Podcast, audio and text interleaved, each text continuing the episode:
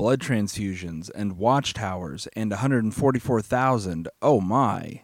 If you've ever had a question about some of the more unique beliefs or practices of the Jehovah's Witnesses, hopefully by the end of this episode, you'll have those all answered. Hey everyone, my name is Ray Burns, and I want to encourage Christians to understand why they do what they do and why they believe what they believe so they can keep growing in spiritual maturity. Now, in part one of this series, we took kind of an objective, zoomed-out look at what it is that the Jehovah's Witnesses believe. We kind of ran down the basics of the religion as well as how they answer the five big questions about life. If you have not heard that one yet, I would encourage you to listen to it simply because that lays a foundation for the worldview that they have so that we can better understand these more specific beliefs that we're going to talk about today. Now, this is going to be a bigger topic. It may not necessarily be a longer episode compared to my normal ones, but there is just a lot of content to it. So I will be putting timestamps down in the show notes so that you can skip to any question that you may want to revisit, or just if there's a particular question you're looking for and don't want to sit through the whole episode, you should be able to find it down there through that. Now, the goal of this episode isn't to make someone an expert on the Jehovah's Witnesses, but more to further refine our understanding of them so that, as we'll talk about next week, we can do our ultimate goal, which is to share the gospel with someone who needs the true Jesus Christ. And we'll kind of talk a bit more about what I mean by that in this episode. Now, one important thing to know, and I kind of hinted at this in the previous episode, is that Jehovah's Witnesses are infamous for redefining terms that we think we already know and are using in the same way as them. And what I mean by that is that when we talk to a Jehovah's Witness and we're kind of sharing the gospel with them, we may start wondering if we really need to share the gospel with them at all, because they will make statements and agree with our statements, saying things like, Jesus died for our sins and he's the only way to receive salvation. They will agree that Christ is the Son of God.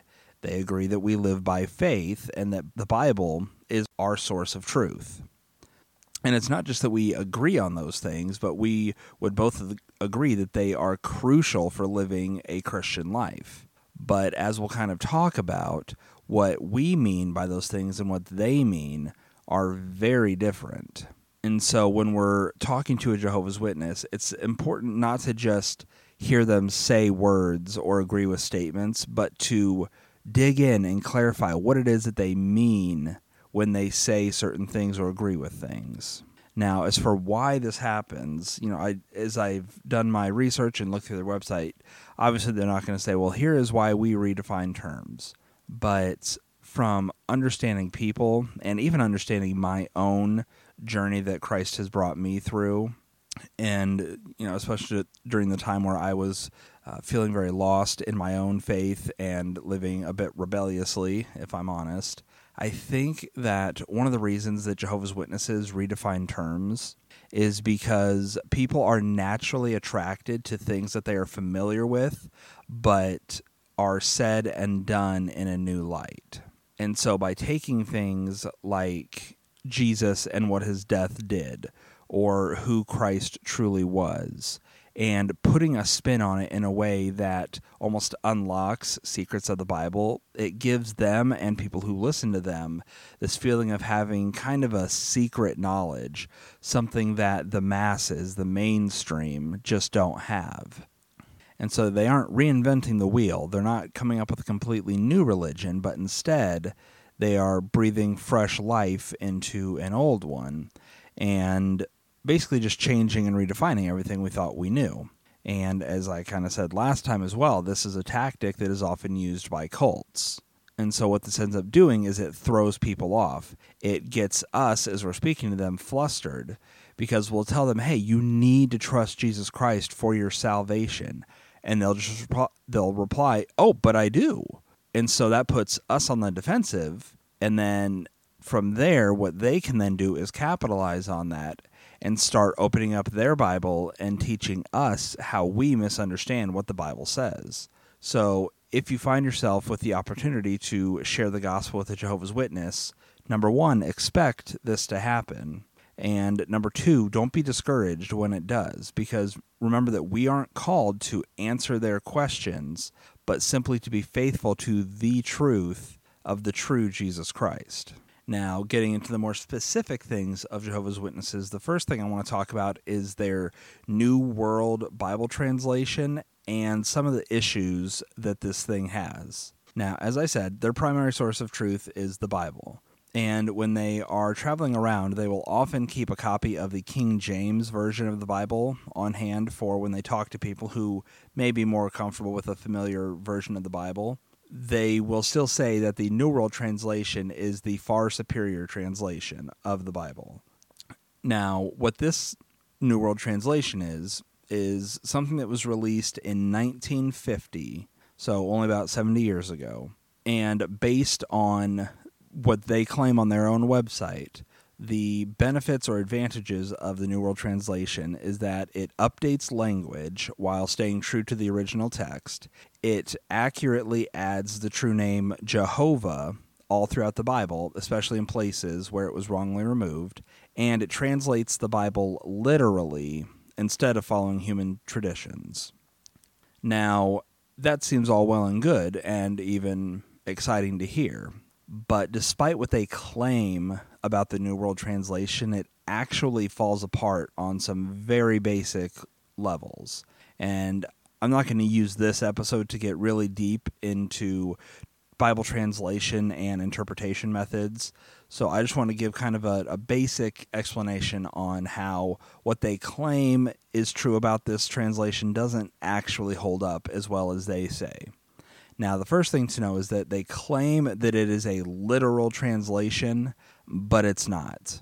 Much of the language in the New World Translation is updated in such a way that it is much more of a thought for thought rather than a word for word. Now, the difference between those is if someone were to take the New King James Version, for example, and try to reword it in such a way that it's still pretty close to what is already said. It's it it is understandable. You could find where someone is getting this, but they change words or even whole phrases in such a way that it is just easier to understand, or it's more in line with what the translator is wanting it to say.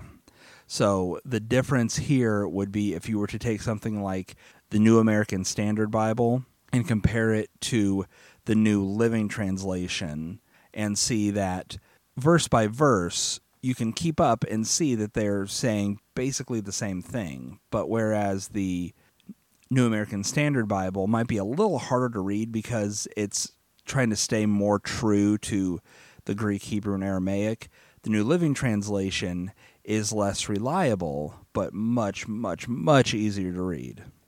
And that's what the New World Translation does as well, is it makes it easier to read and is more approachable to a casual reader, but the expense of that is that it loses some of the original meaning of the original language.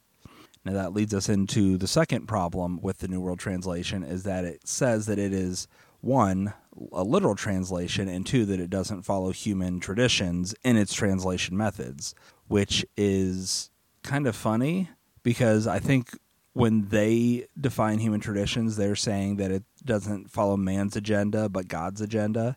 And yet, the entire purpose of the New World Translation is for the Jehovah's Witnesses to have access to a Bible that doesn't have such glaring contradictions to the teachings of their own religion. And so, to form this Bible, what they did is they created a six-man committee who came together and, as far as we can tell, basically just rewrote the King James Version and changed any areas that disagreed with their beliefs, and then kind of updated and rewrote the language so that it wasn't as easy to tell that it was just kind of a copy of the King James Version. And so while they call it faithfully translated and free from human tradition, really what it is is a more Jehovah's Witness-friendly update of an old English translation. and why we are can be pretty confident that this is not something that is faithful to the original languages, is that the six translators of this committee knew almost nothing about original languages in the first place. So, based on records, five of the translators had absolutely no training in the original languages whatsoever, not Hebrew or Aramaic, and not even Greek, which is what the New Testament is translated in. Now, this sixth translator had a little more going for him in that he had had a single year of Bible college.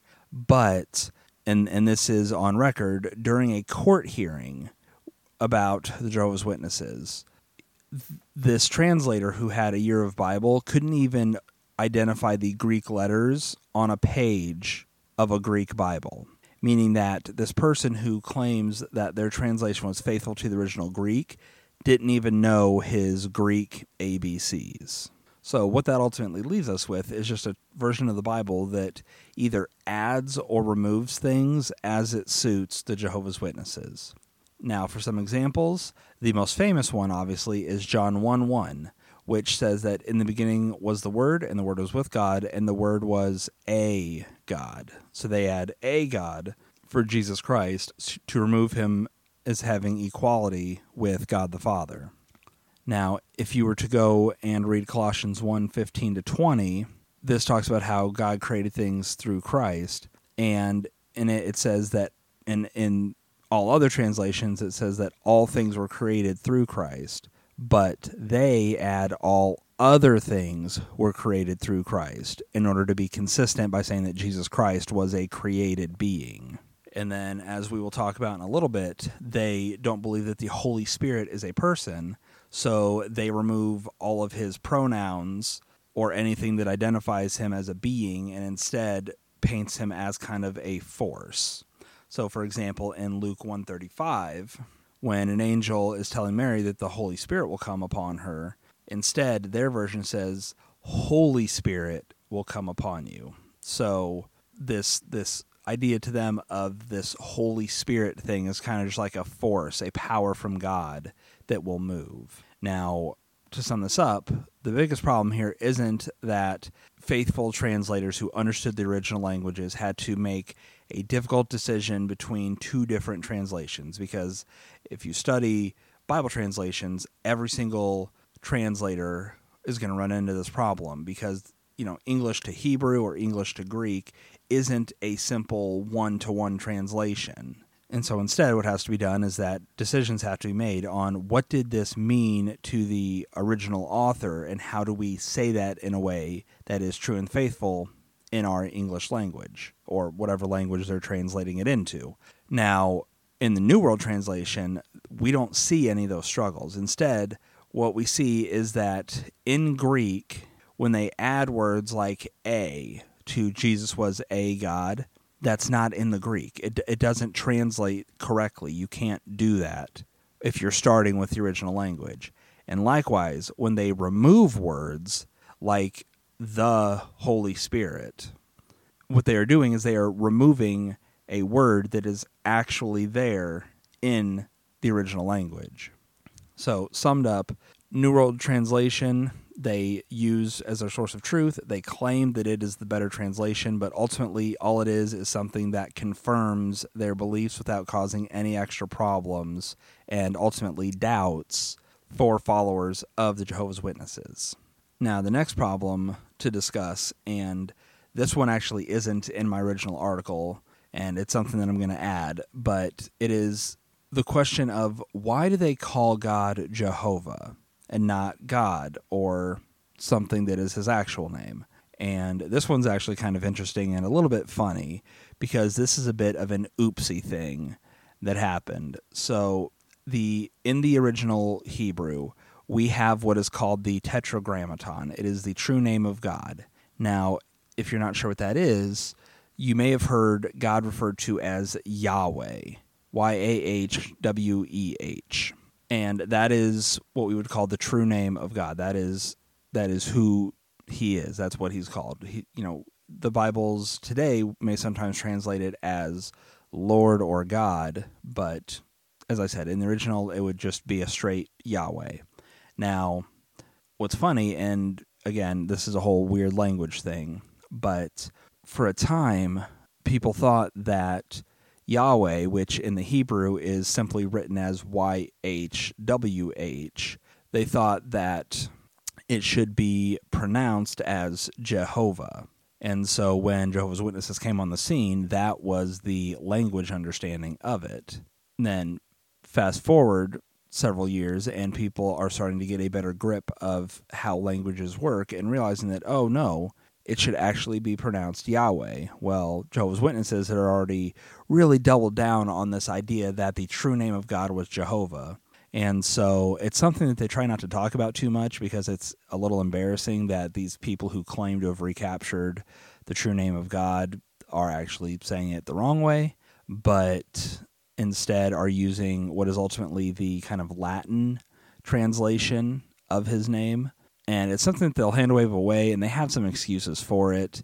But yeah, ultimately that's why they are Jehovah's Witnesses and not Yahweh's Witnesses, is just because they used a a poor translation of God's name and really centered a lot of their identity around it, and now they're just kind of stuck with it. Now, the next thing to discuss is that Christ was created and isn't Jehovah. Now, within the New World Translation, they have a few places that they can go to prove that Christ is certainly a God, but not the God or Jehovah of the Bible. Now, one verse in the New World Translation, as we talked about, is John one one, where it says that the Word, or Jesus Christ, was a God. And in part three, when we're talking about sharing the gospel with Jehovah's Witnesses, we'll even talk about why this is kind of funny, because they removed one problematic verse that talked about Christ being God, but they, in a, a few verses later, kind of missed the mark and forgot to remove or change another verse. Uh, but another verse that they will use is John ten thirty, which says, I and the Father are one. And what they will argue is that this oneness isn't a sameness. They are not of the same essence of one another, but instead they are one in purpose. So in the same way that a husband and wife would be one with the goals of their marriage or with their children, Jesus Christ and Jehovah are one in purpose and in their desires. Now, another one where they have clearly changed things to make it make sense is John eight fifty-eight, where it says that Jesus said to them, most truly I say to you, before Abraham came into existence, I have been. Now, this has changed from before Abraham was, I am, where Christ is clearly identifying himself as the eternal God, and is especially a reference to the burning bush in Exodus. But again, they had to change it to make it work with them. Uh, now in John fourteen twenty-eight, uh, at the end of this verse, it talks about how for the Father is greater than I am. Again, this seems to be a crystal clear thing that Jesus is less than God and therefore not equal to him. In Colossians one fifteen, it also talks about how Jesus Christ is the firstborn of all creation. And this is a very popular and easy one for them to go to and say, aha, see, Jesus was the firstborn. He was the first creation in everything. And on the surface, this is a confusing verse. You know, even in a a good Bible translation, it will say firstborn, and it, it's very confusing. And that is because we do not have a good understanding of how language and context updates over time. Now, if you look in the Bible, being firstborn isn't just a a sequence of events. You know, just because you are the first one born in your family isn't necessarily why you're called the firstborn. Instead, the firstborn is a position, often, yes, given to the child who is born first. But being the firstborn is the one is the child who, in in ancient biblical times, would have a lot of privilege and responsibility placed on them.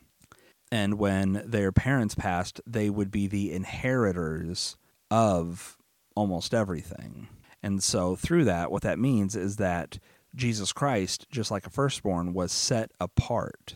It doesn't mean he was the first creation, but that he was unique and one of a kind.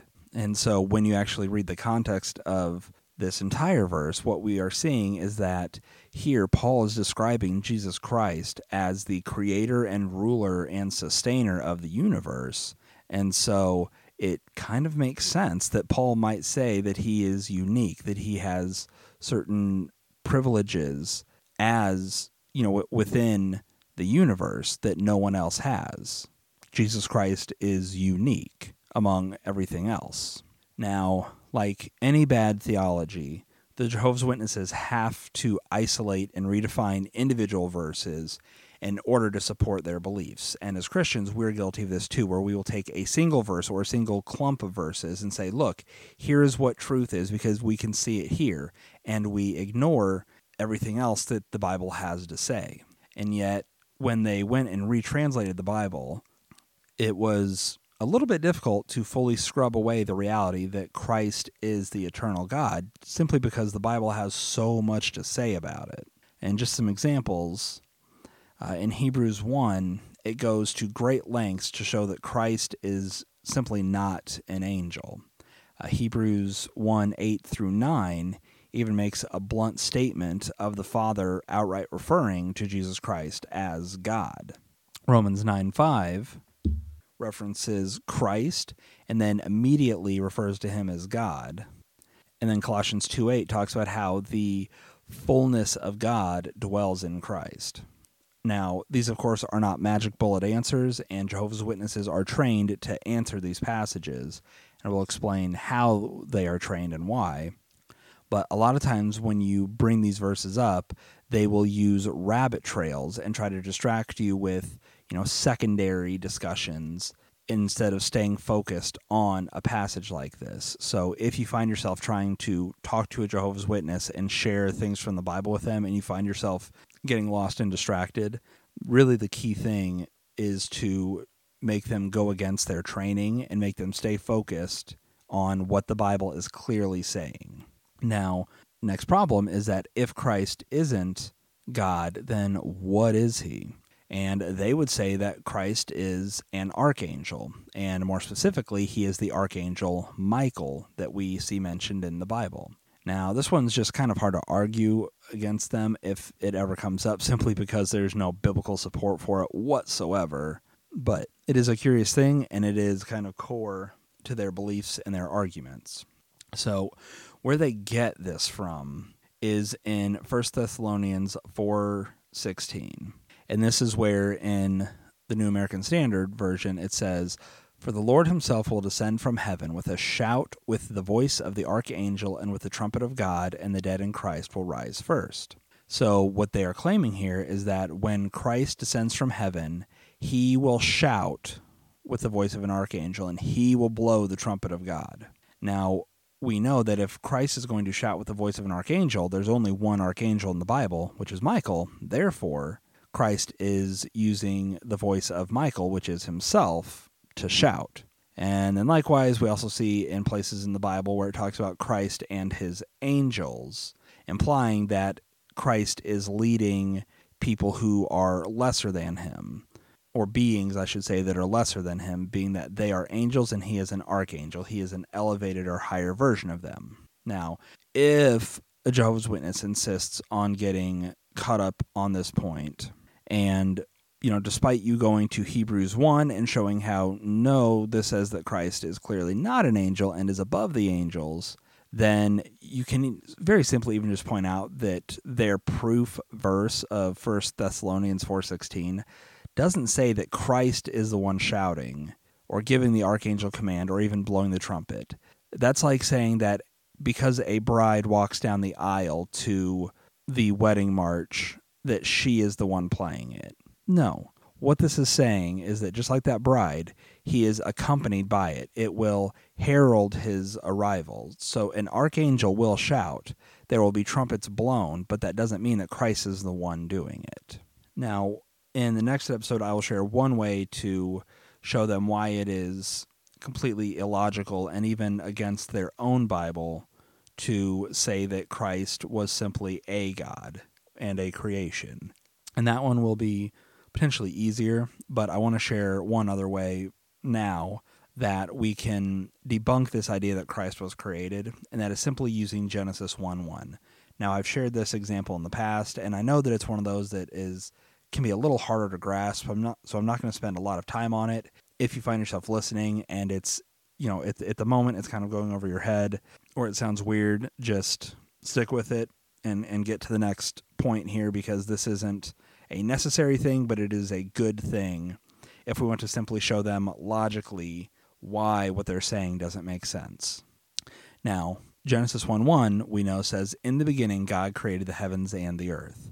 Now, within science, there is a basic understanding that kind of the foundations of existence are built on three things. We have, and I guess the way to think about it is, is picture in your mind, if you will, a box, a ball, and a stopwatch. Now, the box represents space. So when we put the ball in there, that, that ball is occupying space within the box. Space is a container for all things to exist in. And that stopwatch is something that we would start as soon as we put the ball in there to help us determine how long that ball has existed within the box. Now, obviously, this is a very weak and very basic picture, but it's getting the point across that this is kind of the foundations of existence, right? We have the ball represents matter. It's what everything is made out of. It's physical objects. It's, you know, all the way down to atoms. We also have space, and I'm not talking outer space, but literally the space that we occupy. So wherever you are is filled with h- human bodies and maybe animal bodies and stuff. That's all matter, but all that matter isn't compressed together and touching. There is distance between you. And that's how it is throughout everywhere, right? There's a, there's distance between physical things. There's even distance between things at the most microscopic level. You know, that that is what space is. And then time is simply everything has existed in the universe for a certain amount of time. Time and matter and space are not eternal things. They all had to start at a certain time. Now, when it comes to them saying that Christ was the first thing that was created, and through Christ, God the Father made everything else, we run into some logical problems, because for Christ to be created, he had to be made of material, even in a spiritual sense. He had to be made of, of some spiritual essence. So that stuff had to be made first.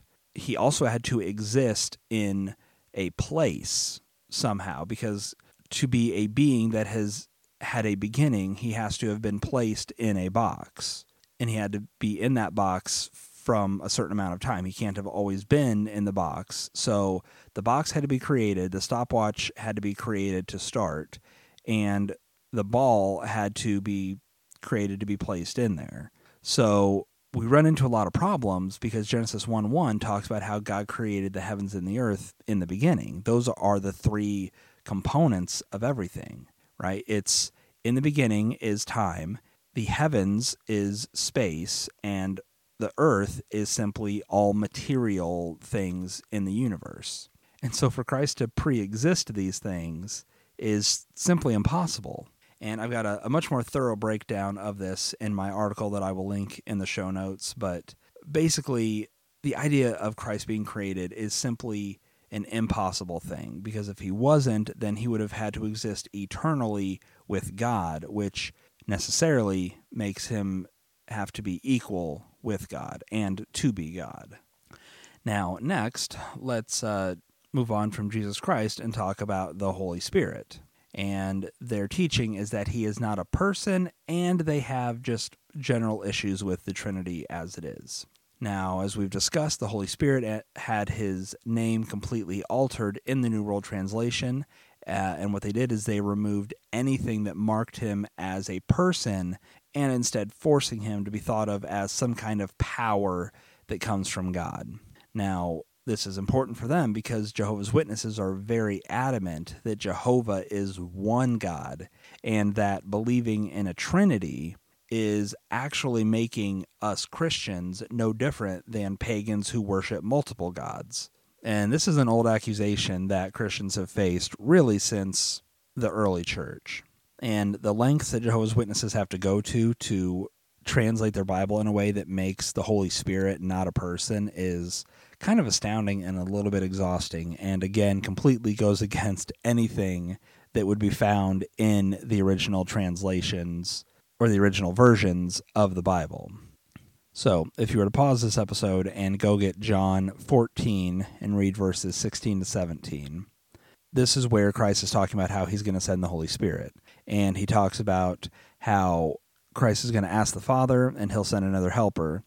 And then he says that he may be with you forever. That is the Spirit of truth, whom the world cannot receive because it does not see him or know him, but you know him because he abides with you and will be in you. So, you know, listening to that, you know, I really emphasized the pronouns describing the Holy Spirit as marking him as an actual being and not an it or a force. And so listen to how the New World Translation has to render that verse in order to make God out to be who they want him to be instead of who he is. So uh, in in the original translation, Christ says that Christ calls him the Holy Spirit of truth. And then the New World Translation jumps in and calls him the Holy Spirit of, or I'm sorry, they call him the Spirit of the truth, which the world cannot receive because it neither sees it nor knows it. You know it because it remains with you and is in you. So again, basically just taking the original translation from English and just pulling out any personal identifiers of the Holy Spirit and instead plugging the word it in and rewording things in such a way that removes any identity from him and instead just makes him out to be a force or a power. Now, another problem within Jehovah's Witnesses is the entire purpose of Christ's death and what our faith actually means. So within the religion, they will tell you that Christ died on a torture stake to pay a ransom for the innocent life that Adam lost, and by repenting of sin and calling on the name of Jehovah, not Christ, a person is saved, for now. But this salvation isn't granted easily and has to be gained and kept by works that demonstrate a person's faith. And that's, like I said, the core of how they would explain salvation, at least within their own religion. It's a free gift from God, yes, but it can't be gained or held on to without doing things that prove that we have faith. Now, they will claim that this isn't salvation by works, but again, that's that redefinition of terms, because they say that works prove a person's faith. And so faith to them is basically works-based. Faith isn't something that generates works, but they are almost interchangeable in that if you say you have faith, that means that you have works. That means that you are doing things that prove that you want this salvation. And now, for the most part, the best way to get salvation is to be within the, the Jehovah's Witnesses, but they will at least give lip service to the idea that those outside of the religion can earn their salvation by living a good life that makes God happy. I'm not totally convinced that they truly believe that, so more than they say that in order to make their whole whole religion seem more open and accommodating. Uh, but where they will say that all people have a form of hope is kind of found in Acts twenty-four fifteen, uh, which talks about how there will be a resurrection of both the righteous and the wicked. And to them, they say that that means that everyone will be resurrected, everyone will be remembered by God, as long as they have earned a certain amount of his grace or his favor in order to get it. Now, the reason I say I'm not totally sure if they believe that is because baptism is kind of a big deal within Jehovah's Witnesses, and if you're not part of them, you're not getting baptized biblically by their standards. So it's it's a little bit murky from what I've been able to find. But let's talk about how they view everything that Christ did. So they would say that basically Christ entered into a hostage negotiation situation where he paid a ransom for us so that we could then go to heaven, which sounds good, right? Because uh, in Ephesians one seven, and this is in the New World Translation, it says, "By means of him we have the release by ransom through the blood of that one. Yes, the forgiveness of our trespasses according to the riches of his undeserved kindness." And now, depending on your translation, instead of ran- release by ransom, you might see redemption. Uh, now, in Romans five nineteen, we can see a similar idea, and I'll even read it from the New American Standard Bible. It says, "For as through the one man's disobedience the many were made sinners, even so through the obedience of the one the many were made righteous." And their translation would roughly agree with that. Now, verses like this are used sh- to show that Christ entered into a hostage negotiation and paid a ransom for us. And so here is kind of the breakdown of how they would see everything from the fall until Christ's death. So they would say that Jehovah gave Adam a perfect life. When Adam sinned, his perfect life was lost, meaning that we all, as his future generations, also lost access to this perfect life. Now, Christ came to give up his own perfect life in exchange for it. And so at the torture stake, Christ was tortured because Satan said that no man would remain faithful to Jehovah under torture. Now, after Christ stayed faithful to Jehovah under torture, he was resurrected as a spirit, not bodily. His body wasn't resurrected. He was resurrected as a spirit and then eventually returned to heaven. When he returned to heaven, he gave Jehovah the value of his perfect physical life to pay for the loss of Adam's life. So it was a one-to-one thing. Adam threw away his perfect physical life. Christ redeemed that perfect life. And that's why his resurrection couldn't be physical, because he gave his physical life to Jehovah. Now today, by accepting Jehovah's gift of salvation, we can live a perfect life again. Our sins are forgiven, and we can have a guilt-free conscience through continued forgiveness of sin. And if we remain faithful to Jehovah, we can live forever. Now, there's a lot to unpack there, but the greatest error that Jehovah's Witnesses make is a complete misunderstanding of why Christ had to die. The idea that Christ simply went to restore what Adam lost makes it necessary for us to work to earn our salvation, because in this theology, Christ didn't pay for our sins. He just gave us a way to seek forgiveness for when we mess up. And so Christ's sacrifice was kind of a token sacrifice. It didn't really accomplish anything except to kind of reset our bad behaviors to zero. Instead, we know that Christ didn't just give a token sacrifice, but that the wrath of God was poured out on Jesus Christ. You know, God punished him in our place for every single individual sin that we've created. So the debt that Christ paid was specific. It's like sending five thousand dollars into your credit card company to pay off a five thousand dollars credit card debt. It was a one-to-one payment. Payment was owed to God, and Christ paid it all. And so when the Bible is talking about how Christ paid the ransom for our sin, that's not some kind of exchange of one bad life for a good life. And it's not paying a ransom to Satan. He paid a ransom to God the Father, because God is just. He is a good judge, and his wrath needed to be satisfied because evil was done and evil must be punished. And so Christ paid the necessary price in our place because we never could.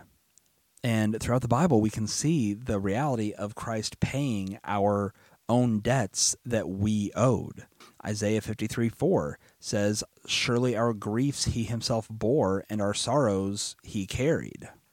Two verses later, in Isaiah fifty-three six, it says that the Lord has caused the iniquity of us all to fall on him. First John two two, "He himself is the propitiation for our sins." Now, propitiation is this idea of appeasing someone or satisfying a debt that is owed. And in Colossians two sixteen, it says, "Having canceled out the certificate of debt consisting of decrees against us, which was hostile to us, and he is taking it out of the way, having nailed it to the cross." So, again, just really think about that, that This is no. This has no hint of Christ just, you know, coming so that we can be better people, but instead him paying the debt that we have racked up and are still racking up in this life. So it's not just about Christ coming to correct Adam's sin.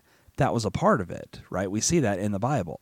But that's not all there was to it. Christ was our substitute under God's wrath. So every lie we've told, he paid for. He paid the punishment, the penalty for our sin. So sin's not just this kind of ambiguous cloud that God decided to sweep away and ignore, but it's literally a mounting debt. Every time we are sinning, we are asking Jesus Christ to take the punishment in our place. So to sum up this one, the reality of Christ's sacrifice simply leaves no room for Jehovah's Witnesses' understanding of salvation. One, Christ didn't die so he could trade his life for Adam's. He died directly and specifically to pay for our individual sin. Number two is that we don't call on the name of Jehovah for salvation. If you go and read Acts four, verses eight through twelve, it's very clear that there is no name except Jesus Christ that saves us. And number three, we don't work to show our faith. You know, this is a very confusing thing for, you know, even, you know, the best of Christians sometimes. But James two, fourteen to eighteen makes it clear that faith comes first and that works are just a natural result of genuine faith. So if you think about it like someone walking through the house being soaking wet. If you're soaking wet, you're going to leave wet footprints. If you have faith in Jesus Christ, you are naturally going to produce works. It's just a natural thing that's going to happen. Faith isn't something that we conjure up by our own efforts, but it is a a thing that is given to us, and then through that, the Holy Spirit works in our lives. You know, if you go read Galatians five, twenty-two to twenty-three, which is the fruit of the Spirit, those are things that come as a result of the Spirit's work in our life. The Spirit is given to us when we have faith. And faith, we know, is a gift of God. So none of this has anything to do with us and our efforts and us proving ourselves to God that we are somehow worthy of salvation, because we know truly and deep down that we could never be. Now, that's going to wrap up kind of the more doctrinal beliefs of Jehovah's Witnesses, the kind of more specific teachings that they have. So now I just want to finish this up by going through some other important things that are worth knowing. And these might be a little more of the, you know, kind of interesting topics that people have always wondered about. Now, a lot of these probably won't come up in an actual conversation with a Jehovah's Witness, but by understanding it, it gives us better insight into their worldview and why they do some of the things they do. Now, the first thing to talk about is how the Jehovah's Witnesses control their members through isolation, shunning, and disfellowshipping. Now, as I was doing my research on Jehovah's Witnesses, you know, I, I spent a lot of time reading the Jehovah's Witness material. I read material that disagreed with them, and I also spent a lot of time, almost a heartbreaking amount of time, reading stories of former Jehovah's Witnesses who have since left the religion. And very few of them have any good things to say about the religion. Now, a common theme running through the stories of ex-witnesses is the absolute control the religion has on its members. Now, within their own material, they give lip service to allowing people to leave if they choose. The reality is that growing up as a Jehovah's Witness often means that you have very minimal life skills. You have no friends outside of other witnesses, and you have an inbuilt fear of anything that's not directly related to the truth that is approved by the governing body. So within families, there is a constant idea of an us versus them worldview. It's Jehovah's Witnesses versus the sinful world. And the practices of the church even reinforce this idea that the Jehovah's Witnesses are the only safe place for those who want to love God or Jehovah. And we can even see this in our most kind of stereotypical idea of the Jehovah's Witnesses, and that is the two guys who come knocking on our door. And that is because Jehovah's Witnesses are encouraged, whether they're in elementary school and talking to their friends or whether it's putting in work for the Kingdom Hall, they're encouraged to, in a good way, go out and tell people about the truth of Jehovah, but to do so in a way that is almost overbearing and a bit obnoxious. And this isn't by accident. It's not just that they have a poor public relations team. They're encouraged to do this because they know that by, you know, constantly going door to door, by you know, regularly telling their friends about the truth of Jehovah, they are going to face very frequent rejection and criticism and mockery. Now, if a person is kind of isolated within their own circle of Jehovah's Witness friends, right? They're, they exist in a bubble, and the only time they leave that bubble, they get ridiculed and mocked and rejected by the world. Think about what that is reinforcing in their mind. They are seeing that the rest of the world hates them, that they are not welcoming to them, and that there is no safety outside of the Jehovah's Witness bubble. And not only that, but they will use that rejection to say, see, you know that you are doing the true work of Jehovah because you are told that the world's going to hate you for the good that you represent. And so while we as Christians are told that people should hate us because of Christ, Jehovah's Witnesses are encouraged to be hated because of their behavior, which unfortunately is kind of also indicative of a big part of Christianity today. Now, let's say, though, that someone simply can't abide living in the Jehovah's Witness bubble. They are willing to risk the world out there and all the mockery and hatred that it has for them. Even if someone's willing to leave or to even just try to stay within the church but live a life that goes against their teachings, and that is a very, very easy thing to do, there is a very heavy price to pay. If you choose to leave, or if you choose to try to stay but live in such a way that is against what has been advised by the governing body or the elders at your kingdom hall, then you are basically kicked out of any kind of fellowship with people that you may have known for thirty, forty, fifty years of your life. And that is because when you are disfellowshipped, which means to be removed from the good standing within Jehovah's Witnesses, to be kicked out of the Jehovah's Witnesses effectively. So the first is that you are shunned, and that doesn't mean that people talk to you less. It means that literally you are marked by the Jehovah's Witnesses, and every single faithful Jehovah's Witnesses has to reject and ignore your existence, including your own parents and siblings. And one story even shared how this isn't just being kicked out of the house. Sometimes you still live in, in your house with your family, but no one will talk to you. And they will tell you that they are not allowed to talk to you because they you've been disfellowshipped. So your so everything you knew, you know, all your friends, all your family now has to reject you. Everyone that you ever relied on throughout your whole life, you are now dead to them. So that's that's one huge personal consequence. The second one is that to leave the Jehovah's Witnesses is to give up your salvation. So basically, the Jehovah's Witnesses keep their people in line by threatening their very eternal existence. And so to leave the Jehovah's Witnesses isn't just to leave a certain belief system or a group of people. It's literally to walk away from your only hope of salvation from death and destruction. Now, usually when people reach a point where they want to leave the Jehovah's Witnesses and are willing to get disfellowshipped, they probably don't believe in that anymore. But those people who might even consider questioning things are dissuaded from doing that because they don't want to risk being wrong and having their salvation stripped from them. And so think about just how much control the governing body gets over its members, because not only do you have to stay just within the Jehovah's Witnesses in general, but you have to completely and unquestioningly follow the teachings of their governing body or risk being disfellowshipped. And so to do things and to live a life that is contrary to what they say is good, and I'll, you know, I'll get into this a bit later, but examples of that are very obvious things. But there's also some very narrow and almost sometimes silly things. So some examples of things that people have gotten disfellowshipped for is using apostate study methods.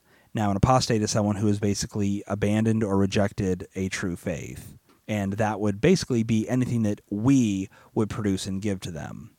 Uh, it would also mean studying the original languages. So not just trusting the New World Translation, but to actually do your own work of studying the original languages.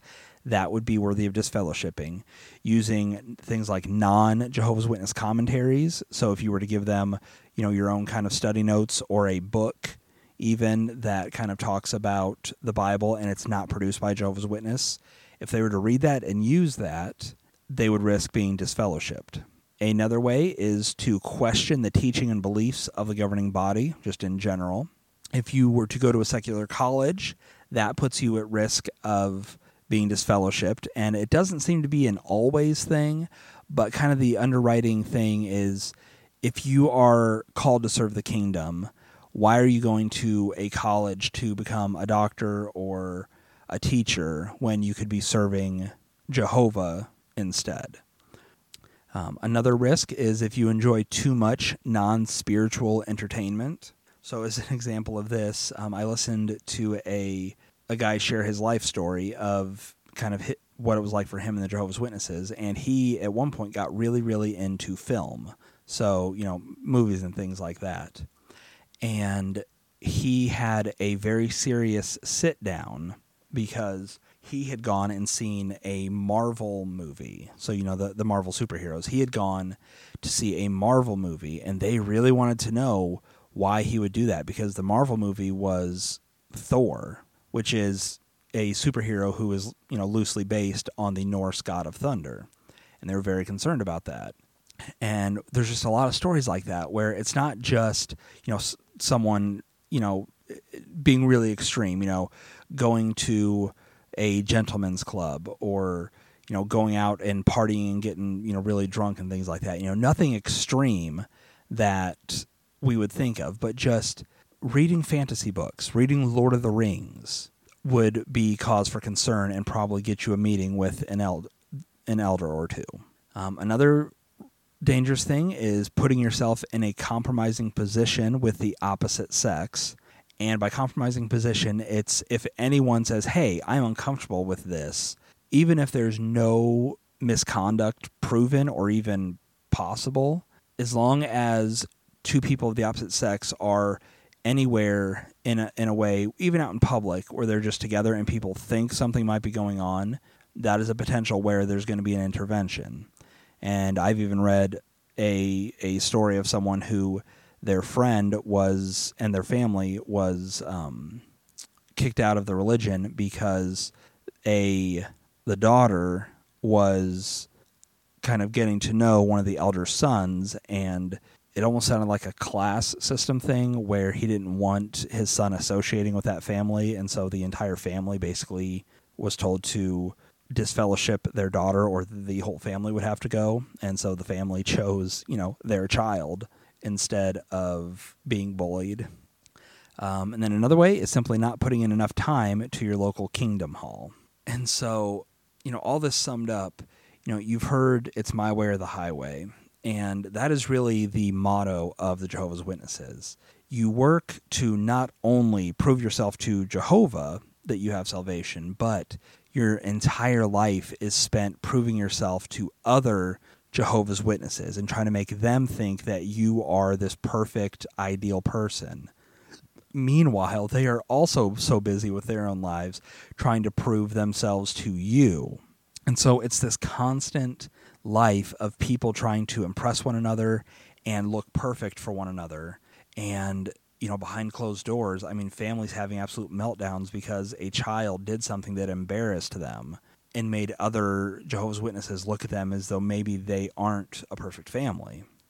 And so, you know, understanding that, it shouldn't surprise us when we talk to a Jehovah's Witness that they don't want to listen to reason or even listen to sound biblical understanding, because to them, we are painted as apostates.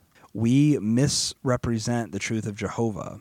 And so to them, listening to false Christians like us would be like us listening to someone teaching us about Islam.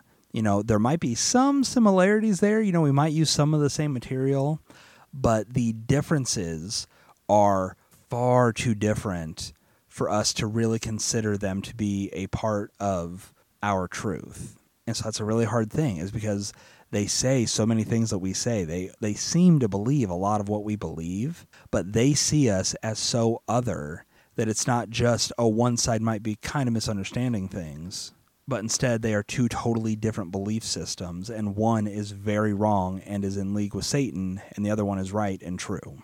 So another thing, and kind of going along with that whole idea of making sure you're always in the right, is that all of your study materials have to be approved by the governing body. Now, as I shared in the last episode, the Jehovah's Witnesses are probably going to be better Bible students than most of us, and that is because they are encouraged to basically spend their whole lives studying the different materials and to be very diligent students of the Bible, which is, from the outside, commendable. However, they aren't allowed to study the Bible independently, nor, as I said, can they use outside information or other materials. The governing body are the only ones who are capable of accurately understanding what's taught in the Bible, and so any material they create is the only thing that is going to truly give someone a true understanding of the Bible. Now, to be clear, it's not just that material made by the governing body is helpful. Uh, as I talked about last week, the Watchtower is basically kind of an ongoing series of Bible study material produced by the governing body, and the Watchtower magazine and other things that they create are put on the exact same level of truth as the Bible, and maybe even more so. And that's because you can read the Watchtower without opening your Bible, but you cannot study God's Word without having governing body approved material nearby. Now, another thing to kind of focus on is the idea that the Jehovah's Witnesses believe they are the true church. So, on the surface, they seem very polite and very easygoing and opening to people. But deep down, the Jehovah's Witnesses consider themselves to be the only true church of Jesus Christ. They believe that Christianity split from the teachings of Christ and the apostles almost immediately, and that it has only corrected itself with the founding and spreading of the Jehovah's Witnesses in the nineteen hundreds, meaning that for almost two thousand years, there was no true church of Christ on earth. And so understanding that, it's incredibly difficult to convince them of our own beliefs while they still cling to the teachings of the governing body, because every other form of biblical Christianity is labeled as apostate, and we are often considered to be the great whore of Babylon as we work with Satan to lead the world to a false religion and try to pull Christ's true followers away from the Jehovah's Witnesses.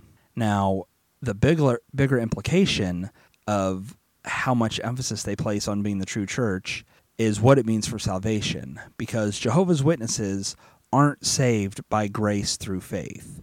When Armageddon finally comes, they are not going to be remembered by Jehovah based on the forgiveness of their sins. Instead, what matters most to them is that they die in good standing with the Jehovah's Witness organization. So regardless of their personal holiness, their greatest hope of salvation isn't found in the grace of God, but at the mercy of the governing body. Now, important fact number whatever we're on is that the Jehovah's Witnesses place a huge emphasis on death and the kingdom.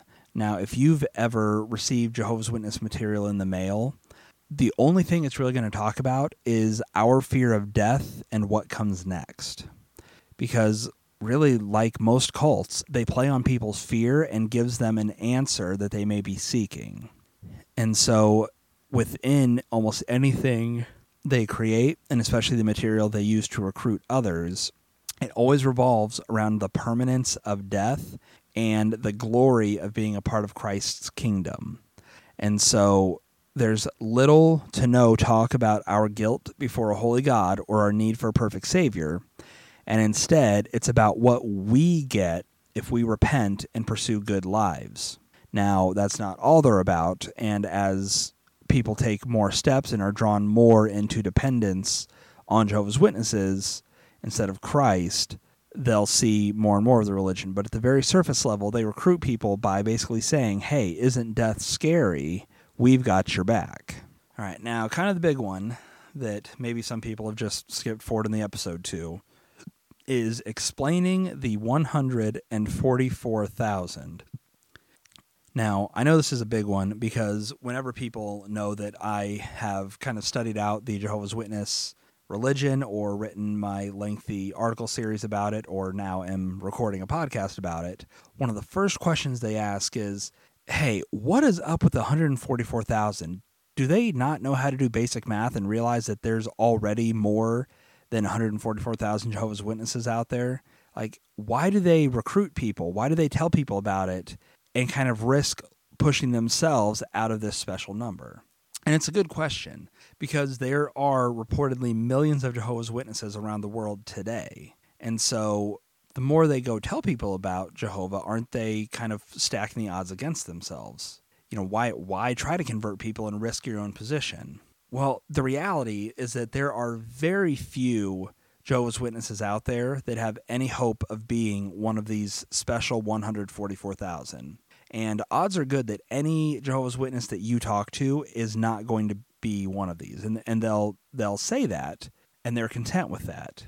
Instead, what they want to do is maintain their salvation and their good standing within Jehovah's Witnesses so that they can be a part of the great crowd who get eternal life on earth. Now, where they get that is in Revelation chapter seven and verse four, which says, and this is for the the one hundred forty-four thousand, which are called the anointed ones. It says, and I heard the number of those who were sealed, one hundred forty-four thousand, sealed out of every tribe of the sons of Israel. So this is the idea that there are certain individuals who have been sealed. They have been kind of handpicked by Jehovah to be what could maybe best be described as prophets on earth. They are those who have a direct line to God and can accurately understand and interpret his will and what he says in the Bible. Now, as for the great crowd, we see this just a few verses later in Revelation chapter seven, verses nine and ten. And again, this is read from the New World Translation, which says, after this I saw, and look, a great crowd, which no man was able to number, out of all nations and tribes and peoples and tongues, standing before the throne and before the Lamb. And then you could read on to see what they're doing there. So here we see that this great crowd is standing before the throne in heaven, and, you know, they're dressed up and they're, you know, singing praises. Um, so another thing they say that most Jehovah's Witnesses will be doing can be found in Psalm thirty-seven twenty-nine, which says, the righteous will possess the earth and they will live forever on it.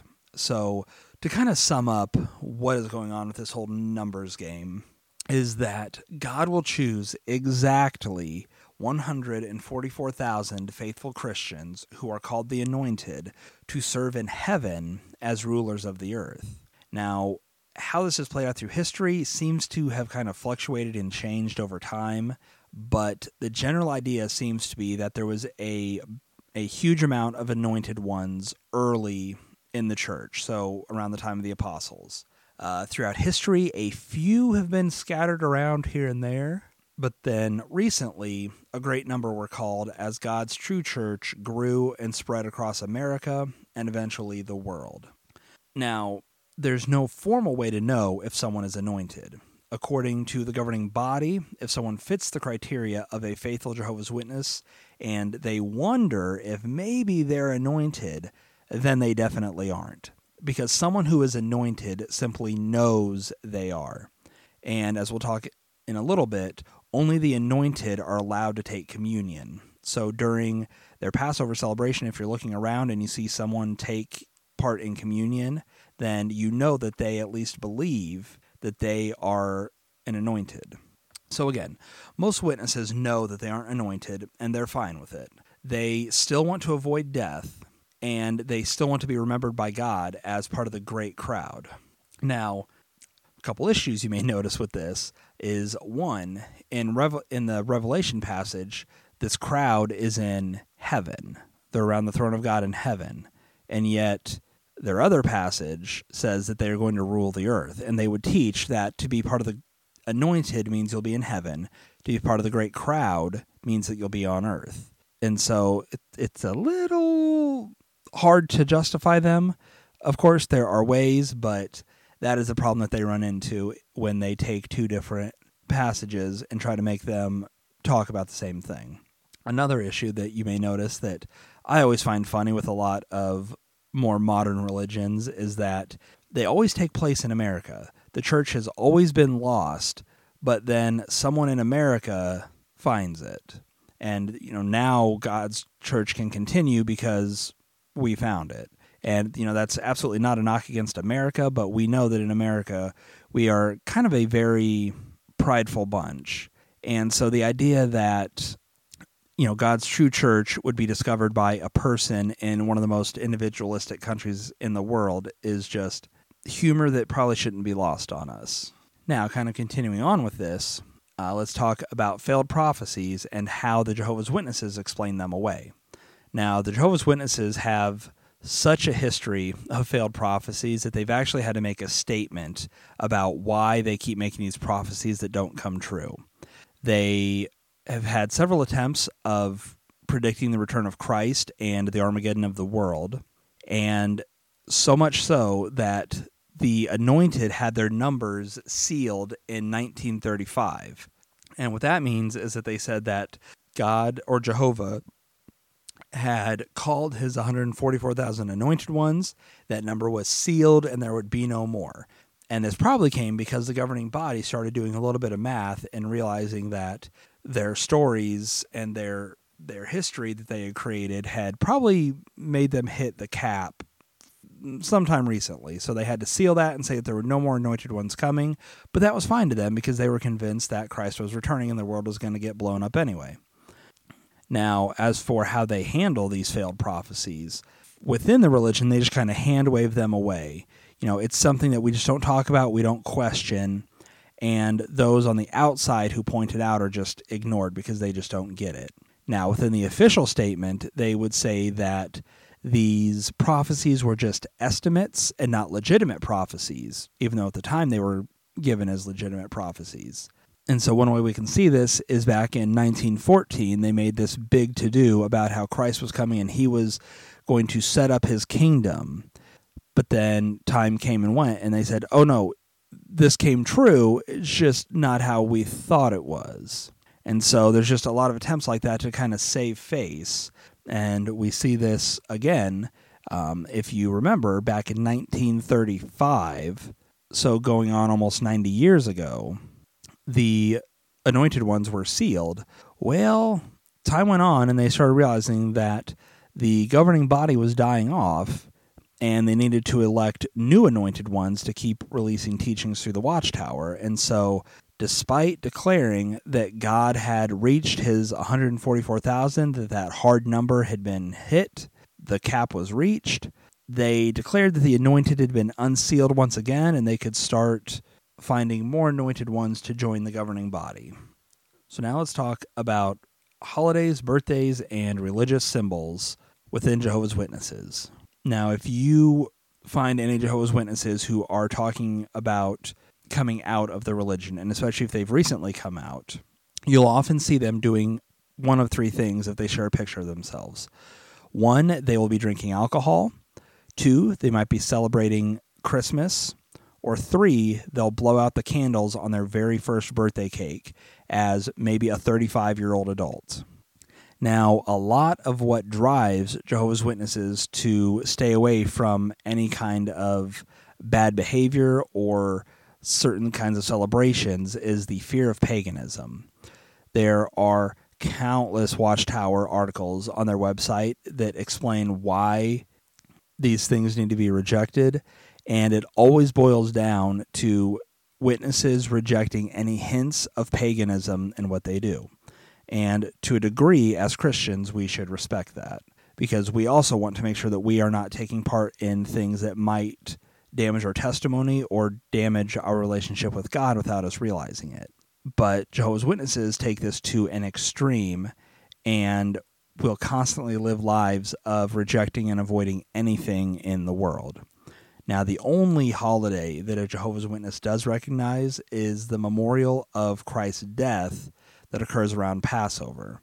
And as I said, this is when the anointed ones are allowed to take part in communion.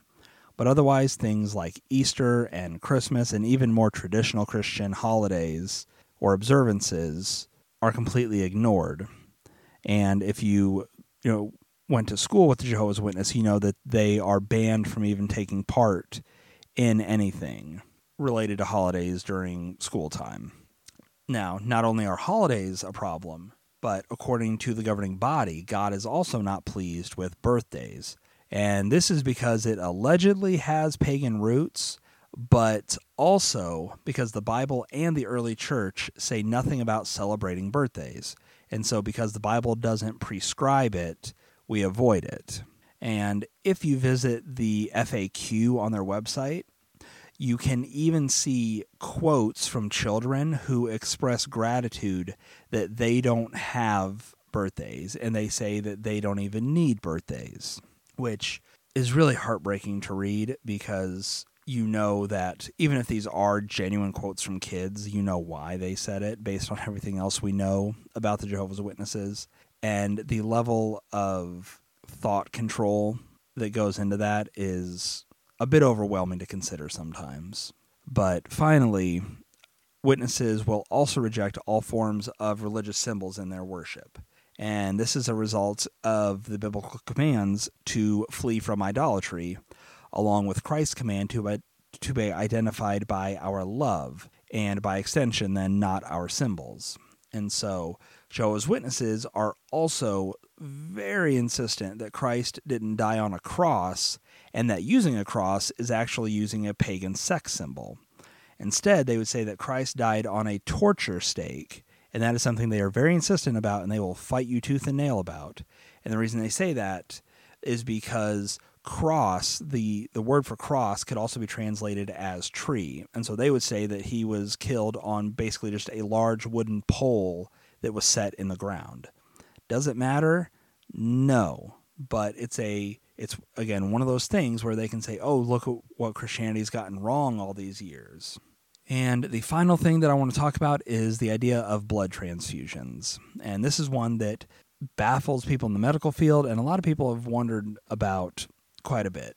So in the Bible, we are forbidden from ingesting blood.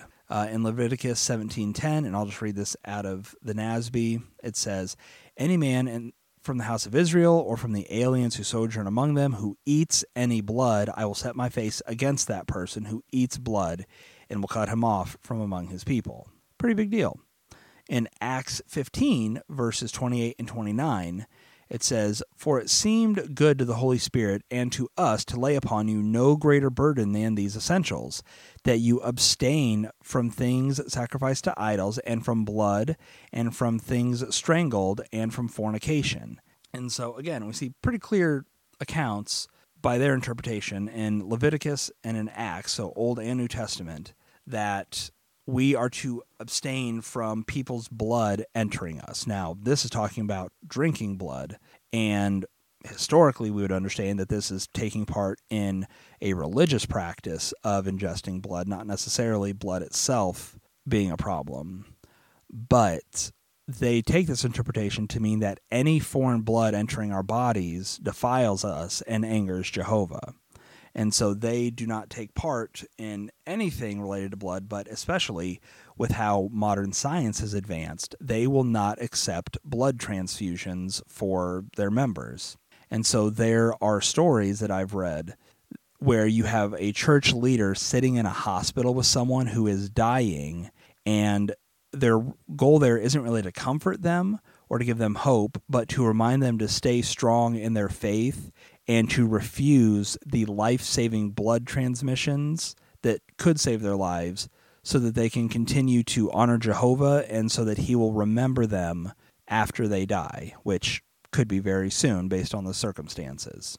And so, unsurprisingly and very sadly, there's a heartbreaking number of stories of these people who lost their lives on an operating table or sat there as their systems slowly shut down because they would refuse blood transfusions, and their bodies would not accept the artificial blood substitutes that the Jehovah's Witnesses are okay with.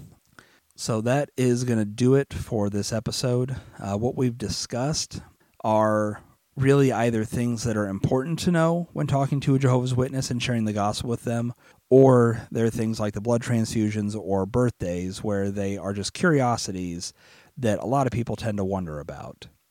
There's so much more to the Jehovah's Witnesses that we could discover and understand how they have changed basic doctrines and beliefs, how they control their members, or just how they use bad Bible reading methods to create their rules.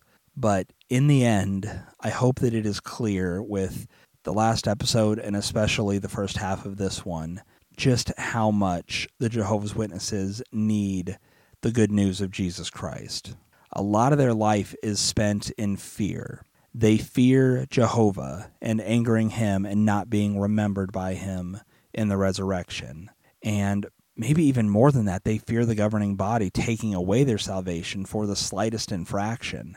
And so they spend their entire lives doing everything they can to prove to others and even prove to themselves that they have faith. And it's exhausting, because they have no hope. They have no peace in their life. Everything about their lives is dedicated to performance, not in finding hope in Christ, not in finding peace with God, but in just trying to hang on long enough to die in good standing with an organization. And yet, because of all the control and manipulation that goes on, the only place they feel safe is with the very people who are doing them the most harm. And so in the next episode, I want to discuss how we take all this understanding we have of the Jehovah's Witnesses and use that to kind of tailor and direct how we share the gospel with them. Because they, they form their entire lives around caring about the things of God, and yet they can't please God because they need more than anything, more than good behavior, more than doing work and impressing people. What they need most is the truth of Jesus Christ in order to be truly forgiven of their sin, so that they can enjoy the peace and freedom that is truly found in our God and Savior. So thank you for listening to this episode of Onward in the Faith. Remember that this is a listener-supported ministry, so if you would like to support Onward in the Faith through either a one-time donation or through monthly support, you can visit the links down in the show notes. Remember that timestamps for this episode are also going to be down in the show notes, along with any uh, Bible passages that were used or other important links that you might want to check out. Now, I hope that this episode has encouraged you to keep moving onward in your faith toward maturity in Christ.